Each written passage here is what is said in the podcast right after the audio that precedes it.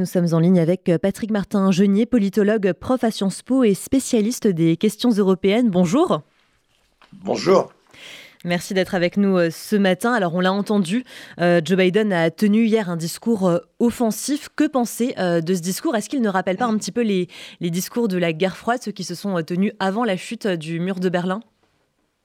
Oui, c'est exactement ça. Il a voulu montrer la volonté euh, indéfectible des États-Unis d'être derrière l'Ukraine. Vous savez, ça rappelle les discours de Kennedy. Ich Berliner, je suis un Berlinois. Ça rappelle également les discours de Reagan. Faites tomber ce mur lorsqu'il était allé à Berlin. Donc, lorsque la paix est en danger, lorsqu'il faut protéger l'Europe, les États-Unis seront toujours là. Et c'est ce sentiment, c'est cet engagement indéfectible des États-Unis que le président Joe Biden a voulu réitérer. En allant non seulement à Varsovie, mais la veille également à Kiev pour rencontrer Volodymyr Zelensky en disant oui, les États-Unis seront présents, les États-Unis sont le chef de file de cette coalition internationale et donc nous serons présents aussi longtemps que possible en vous apportant une assistance militaire mais également financière et c'est effectivement un engagement très important, indéfectible et c'est ce qu'il a voulu montrer euh, au peuple ukrainien mais également au peuple polonais et également il a posé avec des jeunes, donc c'est un message également pour les futures générations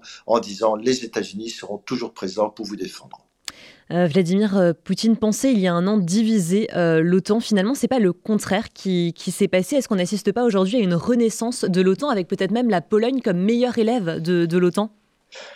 Oui, c'est exactement cela. Il pensait que euh, Vladimir Poutine avait sous-estimé cette capacité de résistance, une capacité de réaction de l'OTAN. Il avait sans doute entendu euh, Emmanuel Macron lorsque ce dernier avait dit euh, que l'OTAN était en état de mort cérébrale et il pensait que l'OTAN, l'Europe n'allait pas du tout réagir. C'est exactement le contraire de ce qui s'est passé avec l'adhésion de la Finlande et de la Suède bientôt à l'OTAN. Donc l'OTAN s'est renforcée, affirmé, a été présent et en fin de compte, c'est une nouvelle jeunesse de l'OTAN et euh, Vladimir Poutine sous-estimait cette réaction. Il considérait que euh, les euh, démocraties occidentales étaient molles, ne savaient pas réagir, avaient un temps de réaction très long. C'est exactement le contraire que ce qui est passé depuis un an et ça, c'est une réaction formidable qu'il avait sous-estimée. Et aujourd'hui d'ailleurs, Joe Biden va réunir neuf membres de l'OTAN, tous ces pays de l'Est européen qui, naturellement, n'ont pas du tout l'intention de se laisser faire et de céder euh, aux intimidations euh, de Vladimir Poutine. Alors pour rester euh, sur, sur l'OTAN, le secrétaire général de l'OTAN s'est dit hier de plus en plus inquiet d'un possible soutien militaire de la Chine à la Russie. À quoi doit-on s'attendre concernant le positionnement de Pékin dans cette nouvelle phase d'escalade? Écoutez, on verra ce qu'il en est. Euh, donc, euh, M. Blinken, le secrétaire d'État américain, a dit effectivement que la Chine pourrait euh, fournir des armes.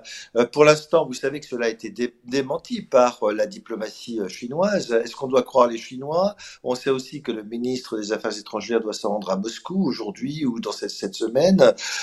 mais on sait très bien également que ce n'est pas dans l'intérêt de la Chine de s'engager sans limite auprès de la Russie, notamment pour la fourniture des armes, car on sait que la Chine a, d'abord un objectif économique, euh, son impérialisme économique euh, également en Europe. Ils, investissent considérablement. Son économie euh, connaît quelques difficultés.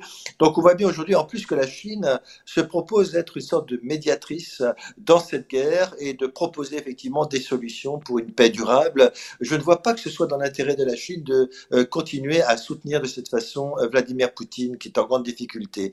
Mais là où effectivement M. Blinken a raison, c'est qu'il ne faut jamais oublier que la Chine a également des revendications territoriales et qu'elle est euh, aujourd'hui dans une surenchère nationaliste, notamment vis-à-vis de Taïwan, euh, dont les dirigeants chinois considèrent euh, que ce, territoire est partie prenante de la Chine. Et la Chine a réitéré encore récemment et tout à fait régulièrement que par tous les moyens, ce pays souhaitait récupérer Taïwan, y compris par les moyens militaires. Donc c'est cela aussi qui l'empêche de se distancier de la Russie, c'est qu'elle sait très bien qu'un jour elle-même euh, récupérera Taïwan par tous les moyens. Merci beaucoup Patrick Martin Genier pour euh, toutes ces précisions. Je rappelle, vous êtes politologue, prof à Sciences Po et spécialiste des questions européennes. Merci beaucoup et très bonne journée à vous.